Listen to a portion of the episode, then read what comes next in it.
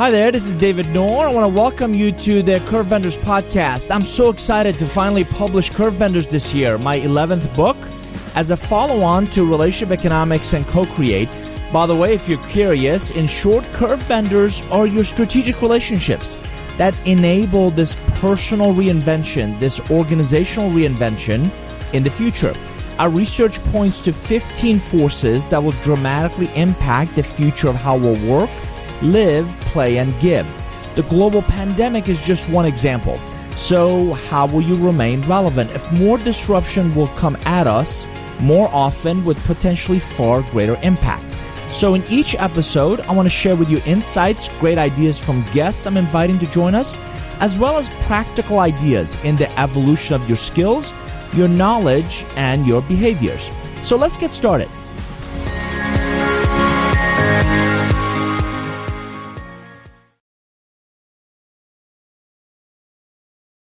Hi, everybody. Nour here. Let me ask you, what are you really getting from the public social networks?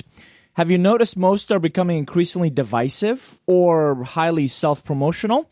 Are you getting solicited for various products or services from a barrage of people you don't know? I'm seeing an interesting trend, one of micro-communities made up of smaller but more intimate gatherings of like-minded professionals. I've always believed that people fundamentally gather for two reasons, content and community. So what can I learn and who else can I meet that I wouldn't otherwise? That's exactly what we've done. Earlier this year, we launched our private online community called the North Forum. It's a place where like-minded professionals are gathering to learn, share, and grow through insights about strategic relationships, visual storytelling, and their personal reinvention through this idea of nonlinear growth. This is also where you'll find the show notes from this episode, articles, references to position papers by my podcast guests. It's where I am every day, engaging now over twenty-five hundred members, sharing exclusive content, resources, and events. So I hope you'll check it out at nourgroup.com slash forum. That's N O U R group.com slash forum. Welcome back to another episode of the Curve Benders podcast. I got to tell you, today's session is one that I've been really looking forward to ever since I heard this executive at a Marshall Goldsmith gathering, boy, probably a year, year and a half ago. I'm joined by Harry Kraemer. Hello, Harry. Great to be with you, David. It's great to have you. For those that may not know as much about you, could you kindly give us a few minutes of your background and your current focus?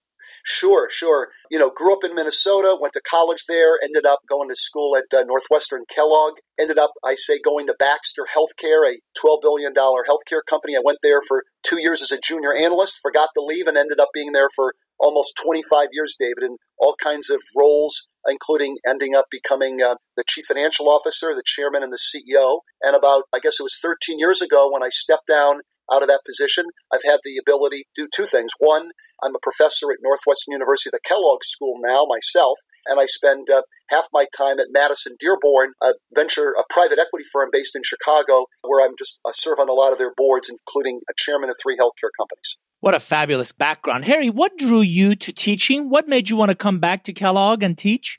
You know what? I really feel this calling, my friend, to have a difference in the world. And when I think about where we stand now, I think we could use more value-based leaders. So when the dean asked me, hey, well, I'd love to have you teach, I said, teaching finance I don't think makes sense at this point in my life, but I'd love to have, I'd love to focus on leadership, value, and ethics and have a small impact on the next generation of people that are going to run organizations, large, small, private, public, for-profit, not-for-profit, domestic, global. I love it. Every time I hear you speak, you always leave me wanting more. So now I want to know your definition for value-based leaders. What is that? Yeah, in, in my mind, David, a, a value-based leader is somebody who literally takes the time to figure out what are my values, what's my purpose, what really matters, what kind of a leader do I want to be, what kind of example do I want to set. It, it's not about me. It's about making the impact I can through the development and growth of people around me. Do you see a lot of introspection going on with leaders you and I know? Well, you know what? One of the big issues in life, I think, David, and you see a lot of this yourself, is that everybody's busy. Everybody's got a million things to do. And when you got a million things to do and you start multitasking, you start to confuse the difference between activity and productivity. And as a result of that, people do not take the time to think. And I'm a big believer, as you know, in the taking the time to self-reflect. Slow down, get off by yourself, turn off the gadgets, and ask some of those fundamental questions. Because at the end of the day, how can you possibly lead others if you can't lead yourself? Love that. So why do you believe the combined, uh, Harry, you've got a great background at Baxter, and, I'm, and I've been really curious about this for some time. Why do you believe the combined quality of patient experience, consistent access, right? Especially for those rural communities when we continue to hear of hospitals that are so desperately needed shutting down. And by the way, affordable cost of care is such an elusive measure to innovate. Yeah, it's a great question. Part of the problem is, I think often because people are moving around so fast, they don't realize how unique healthcare is and why it costs what it costs. Because as you well know, David, from a lot of your work, you know, the impact of technology reduces the cost of most things. Interestingly enough, the impact of, of healthcare, it's technology on healthcare, it increases the total cost. And people say, well, no, how could that be? Because aren't some operations a lot cheaper now with new technology? Yes, but just from an economic standpoint, David, people are now be able to stay alive longer to get all the things they would never have gotten because they would have been dead. So it's wonderful that you and I now, unlike fifty years ago, instead of having a life duration of sixty-five years, we're blessed that we could live till eighty-five or ninety. But the cost of every additional year of life adds a tremendous amount of cost. I don't know about you, but when I think of my parents and grandparents as they got older, how you doing? They were either at the doctor, going to the doctor, or uh, just you know coming back out of the doctor. So the, the fact that the more successful we are keeping people alive increases the total cost, which raises this enormous issue of who's going to pay for it. Harry, you've got a great lens of you're both shaping the minds of the next generation of leaders at Kellogg, but you're also on multiple boards. And at Madison Dearborn, you're seeing a lot of different businesses. You're seeing a lot of different leadership styles. Are there some key trends you believe will continue to bolster enterprise growth and success in the healthcare sector? And, and which trends do you believe could threaten it? Yeah. So here's the interesting thing, David. I actually believe, and you should challenge this and, and your readers, I actually think that one of the big issues we have is we end up, for the most part in this country, focusing not on healthcare, but on sick care. We're unbelievably good of taking care of people after they get sick. But the reality of life is, and I think the people that are going to prosper are the people that figure out a way to keep people healthy before they get sick. I mean, think about it, David. Here we are in the world's wealthiest country with all the technology we have, and more than thirty percent of Americans are obese. Well, guess what? If you're obese, high probability you may get diabetes, and if you get diabetes, you could have kidney failure. And you take a look at what goes on, we haven't found a way to encourage people that they have to take care of themselves. And I think companies and organizations that figure that out are going to have an enormous advantage over the folks that are involved in sick care, where at the end of the day, the cost becomes higher and higher. Switch gears with me. I've heard you speak several times. Your passion comes through on several topics. Harry, I was dumbfounded, but after getting to know you, this, this makes a lot of sense. No television. You have an incredibly deep faith. You talk a lot about one hundred sixty-eight hours. Can you elaborate? And you brought up value-based leadership. Can you elaborate on where they kind of came from and why they drive you as a leader that you are? Sure. And uh, David, I talk about this a lot in, in my Kellogg classes, but at the end of the day, two, two important things. You and I, David, and all of your listeners, we all have one thing in common. We have one hundred sixty-eight hours in a week. Or some people would say, how busy are you? Well, it's twenty-four seven. Multiply it out. So when you got one hundred sixty-eight hours and you have to decide, all right, how do I spend that time? How do I think about my career, my family, my spirituality, my health, a little bit of sleep, a little bit of fun, and maybe people realizing we're here for a blink of an eye. What's our responsibility to make a difference in the world while, while we're passing through? And I really do believe that taking a little bit of time to be self-reflective and asking yourself what really is important to you. And as you well know, David, everybody's going to have a different view of how they want to spend their one hundred sixty-eight. I mean, you or I aren't going to make that judgment call as to what it ought to be. But it's very, very interesting when you talk about balance and what are you trying to balance. You'll hear people talk about this bizarre concept of work-life balance. You're either working or you're living. Well, think about it. How about thinking about life balance? And I'm sure this happens to you, David. I get a lot of comments from executives, C E Os, where they'll say, Harry, I'd love to talk to you. I'm having trouble balancing my life. I'm having trouble balancing my life. My observation, most people that are having trouble balancing their life, David, have not been self-reflective enough to figure out what they're trying to balance. If you haven't figured it out, how could you possibly do that? And I was very fortunate as a child, having very religious uh, parents and grandparents that basically said, all right, what is important in your life? Is it about materialism? Is it all about success? Or, Harry, really, should it be about significance? You know, is it your resume or is it your legacy? And, you know, think, Harry, about what really matters and why. And I've had that opportunity to think about that from, from when I was very young. In fact, I don't know if I told you the story, David, but my, my father used to say to me, have you ever seen a hearse with a coffin in it going to a cemetery with a U-Haul attached to it? And I'd say, Dad, what are you thinking? He said, well, Harry, ninety percent of people I know either believe all of this stuff they're accumulating is going with them, or they think they're living forever. Because once you realize that's not happening, maybe you start to figure out what really matters and why and how you want to manage your one sixty-eight. Love that. And Harry, I got to tell you, a lot of the leaders I'm coaching, and I want to reiterate your comment for our listeners, regrettably, I don't think many of us make as much time to think and be reflective in those values and the things that really are important to us. So are there some top attributes you believe are predictors of future success of a great leader? You know, I'm I'm a little biased, David, but when I first started my first class at Kellogg, you always get asked great questions. The students and the executives asked me, how do you become a value-based leader? What does that really take? And in, in my first book, From Values to Action, which you and I have discussed, David, I literally laid out four things that I believe are key. On this leadership journey, and as, I, as you well know, we talk about leadership. It isn't a destination. Check the box. Now I'm a leader. No, it's a journey. And every day God gives me, I can get better than the day before. And I look at it on four dimensions. If I can become more self-reflective, which we've touched on already, if I can become more balanced and have a balanced perspective in everything I'm looking at, if I can develop true self-confidence, and I always double underline the word true, and if I have genuine humility, and I'll double underline, double underline the word genuine, I think I'm well on my way. Why? Because I'm going to attract people that want to work with me. I can influence people. I can relate to people. And people realize This this person has no personal agenda other than doing the right thing for the team and for the organization. What a powerful statement. For our audience, I would highly encourage you to go back and listen to that one again, because I think Harry just gave all of us a blueprint on what to focus on and how to create a greater impact. So you have in the past and continue to work with a number of private equity firms. Harry, with a plethora of capital that's sitting on the sideline looking for quality deals and the low cost of that available capital, what are some of the, the P E capital market trends you're excited about? And I'm going to ask you to flip the coin. Are there some that concern you?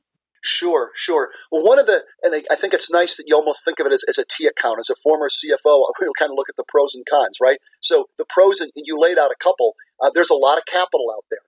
And there's a lot of companies Uh, that are publicly traded that are saying, hey, I would much prefer to be private and I don't have to look at quarter to quarter, and they're willing to consider being owned by a private equity firm.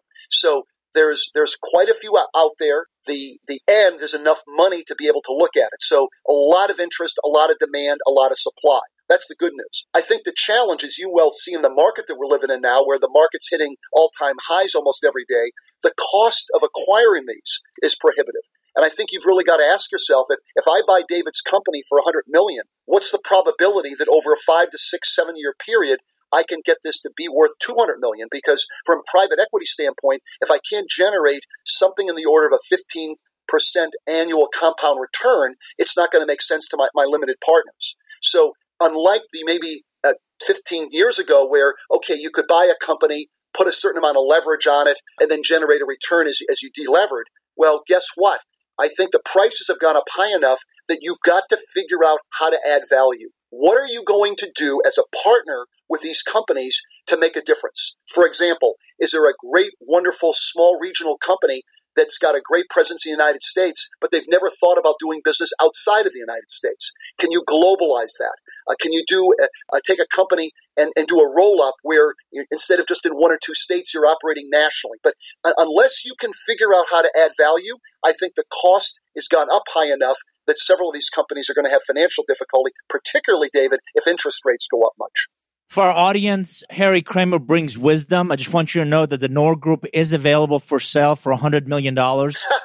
if, if you have a checkbook available, please reach out to me, dnour at, no, I'm kidding. So, so uh, you serve on several boards. You mentioned, you know, working with, you know, very different executives and leadership teams and, and adding value, you know, as an investor, as a board member. Harry, what board attributes, challenges, or opportunities concern you the most? Yeah, I'm smiling, David, because this one comes up a lot. Being fortunate enough to serve on right now ten boards, that, that's pretty much what I do when I'm not teaching. Uh, three public companies, three private companies, and, and four nonprofits. I'm smiling, David, because this one may sound simple, may actually sound like common sense, and that's why I quote Mark Twain, who said, you know, everything is common sense. The problem is common sense is not common. Here's the simple rule, David, that'll be helpful. If, if management manages and boards govern, everything works out perfect. The problem is often you get people on the board who want to get involved in management, or management is weak enough that they're encouraging the board to get involved. Well, as soon as the boards get involved in management, well, who's running the company? Is the C E O running the company, or is the board running the company? And interestingly enough, uh, one of my mentors, Mister Graham, who was the long-term chairman of Baxter Healthcare, Baxter International, he often described the best board position, David, and with your work, I'm sure you've seen this, as a window. And David, if you're the C E O and I'm on your board, the reason it's a window, I open the window. I give you advice. I challenge you. I question. I try to help you get things done. But it's not a door. I can't come through the door and start operating. All right, that's your role, your management. I'm the board. And in fact, I always love the overall summary, which is if it's really effective, if the board is really effective, the only operational decision the board will make, they'll do a lot of governance, but the only operational decision they'll make is, hey, is David Nour the right C E O? And can we develop him? And if we can't, do we need to change him out? Okay, but but that is true. The other danger, the danger, and I'm sure some of your folks with boards will, will deal with this because I, I talk to people about this and give advice all the time, is when you're putting somebody on the board, David, make sure that they no longer feel in their board role that they're the guy, that they're the man or woman who their view needs to be what to do, because they're not the guy. The C E O is the man or woman running it. And I could give you a lot of examples of that. For our audience, I'm fairly active in an organization called National Association of Corporate Directors, and I couldn't recommend N A C D enough. And I got to tell you, I went through their director of professionalism, and I earned my governance fellow accreditation. And Harry, you'd be you'd be proud of this. One of the biggest things N A C D drives into every new or even aspiring board members is nose in, fingers off. Right? Absolutely. Exactly, exactly what you said. Our job is not there to run it. Your job is there to govern. Your job is there to ask great questions and really engage the management and support the management in their ever endeavors to run the business. So well said. Perfect. You know, couldn't I love the windows and door analogy, right? Don't, don't, it reminds me of my my mother also said, "Don't ever outwear your welcome." Right. So that's an, that's another sage advice for a lot of board members. Absolutely. So, do you believe attracting, developing, retaining exceptional talent has become more difficult or less during this pandemic? And if so, why? You know, you, you always ask great questions, David. I guess my opinion, because I, I should have said up front, I have very few answers, David, many opinions. I, I don't do Q and A. I do a lot of Q and A, question and opinion. And interestingly enough, in, in reflecting what you're asking, I look at it as over this year, just this past year, it's actually worked relatively well because I think people realize there's a crisis. They realize that we got to be careful how we do things as an organization. I think organizations have been able to retain people, particularly organizations that have treated people well. So I actually think we've managed through this process and most organizations relatively well for a year. However, here's the big however. This cannot go on much longer because with all your work, David, you know, at the end of the day, what is the real role of leadership? It's developing talent, developing people. Hard to develop talent if you can't get people together. If you can't be in the same room, you can't break bread together, you can't take a walk. And so, yes, we've managed through this for a year, and I think that's that's pretty good. But now I really do believe that the technology has enabled us to do a lot of things like the discussion you and I are having today pretty effectively. But I'm not wild about the fact of hiring people that I can't be in the same room with and take a walk with and really, really understand the body language in, in three dimensions. So we've we've managed it through it okay, but I think we got to get out of this pretty quick or the, the impact on talent management and development will suffer significantly.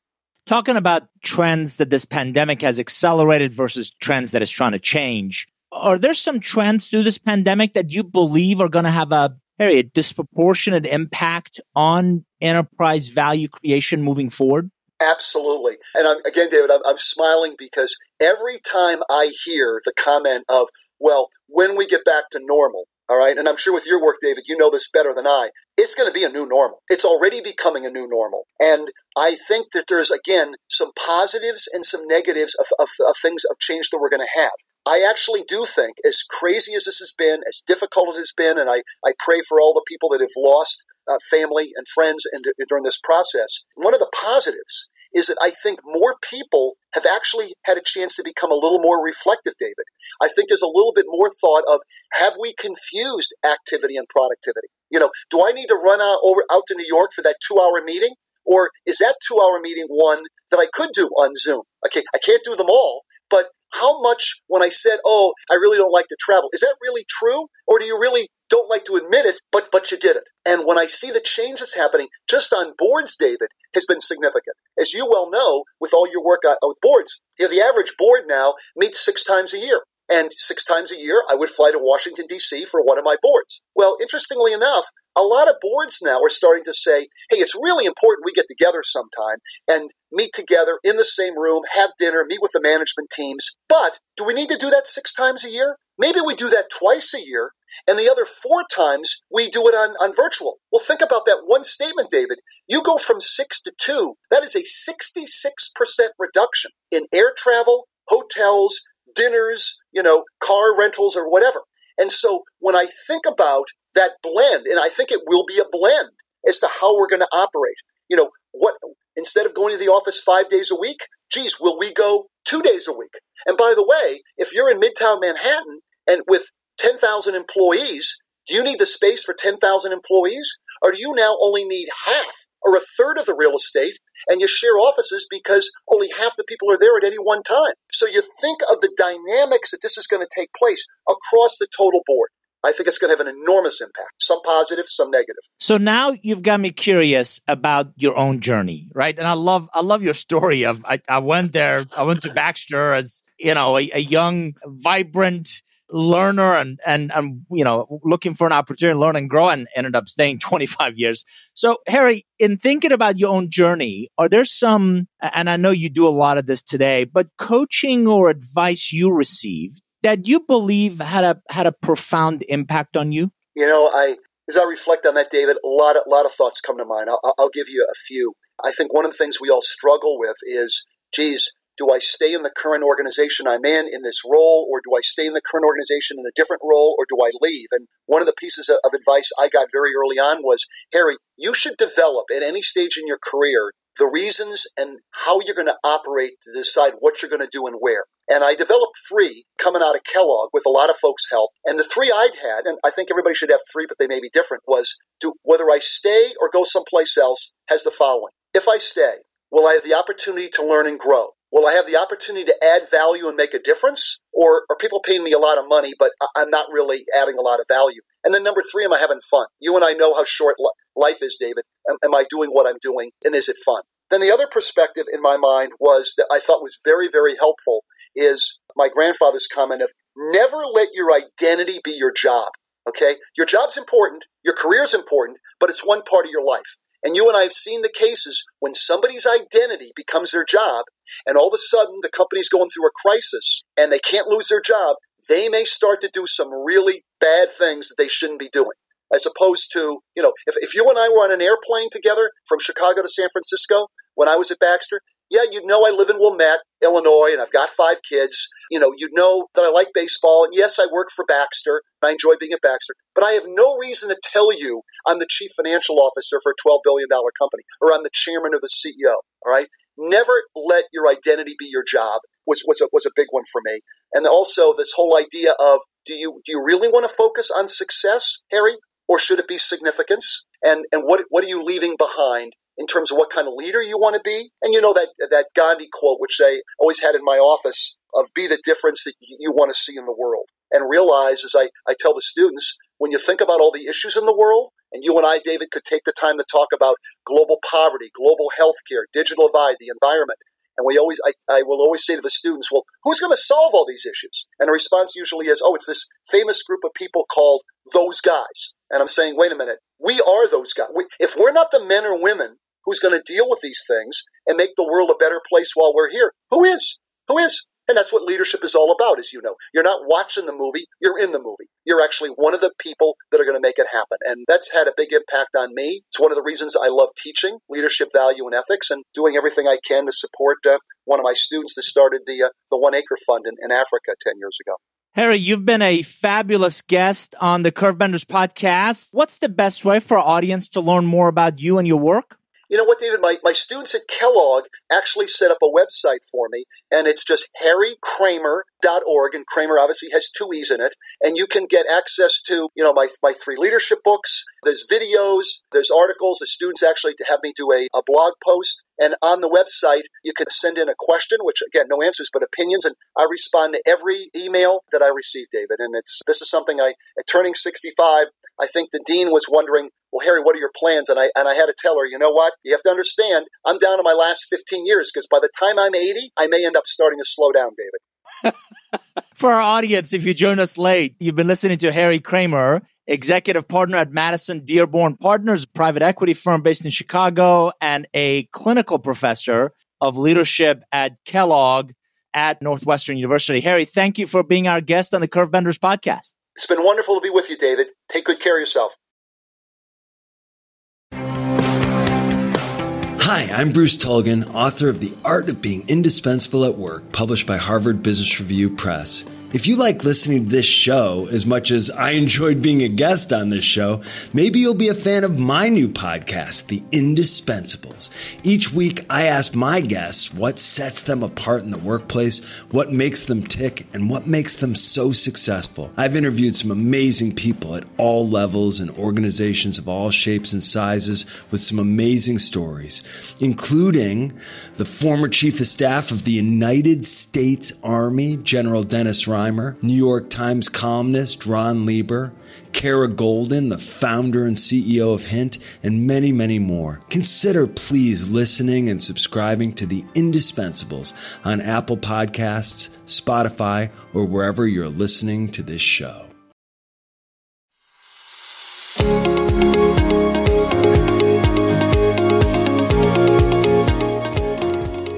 By the way, three quick points. We turned the show notes from these podcasts into more in-depth articles. You can find those in our online private community called The Forum. So check that out at nour group dot com slash forum. Number two, we've completely revamped our newsletter to make them even more practical and relevant with both a free and a premium version coming up. So check that out at nour group dot com slash newsletter. And lastly, we want to bring the content from these episodes to life. So check out our various social media channels with the hashtag CurveBenders for the latest updates.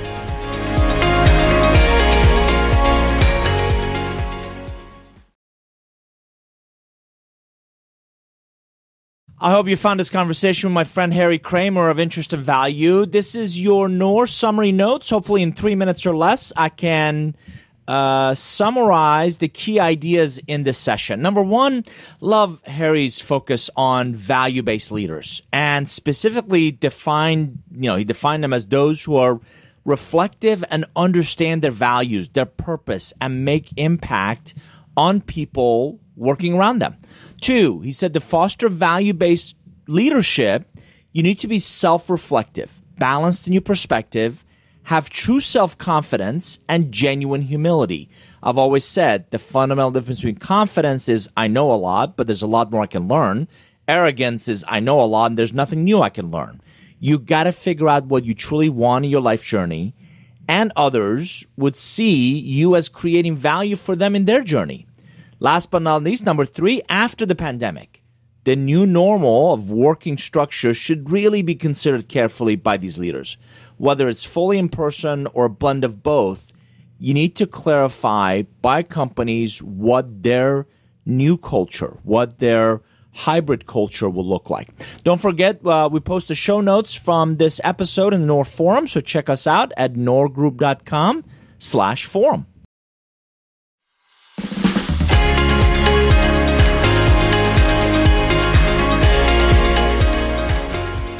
I'm so grateful for all of our listeners on the Curve Benders podcast. I'd love to hear from you with ideas, with suggestions, with guests you'd love to hear from at this intersection of future of work, strategic relationships, and nonlinear growth. You can simply email podcast at nour group dot com or follow us on various social media channels where I use the hashtag Curve Benders to keep you posted on our latest progress.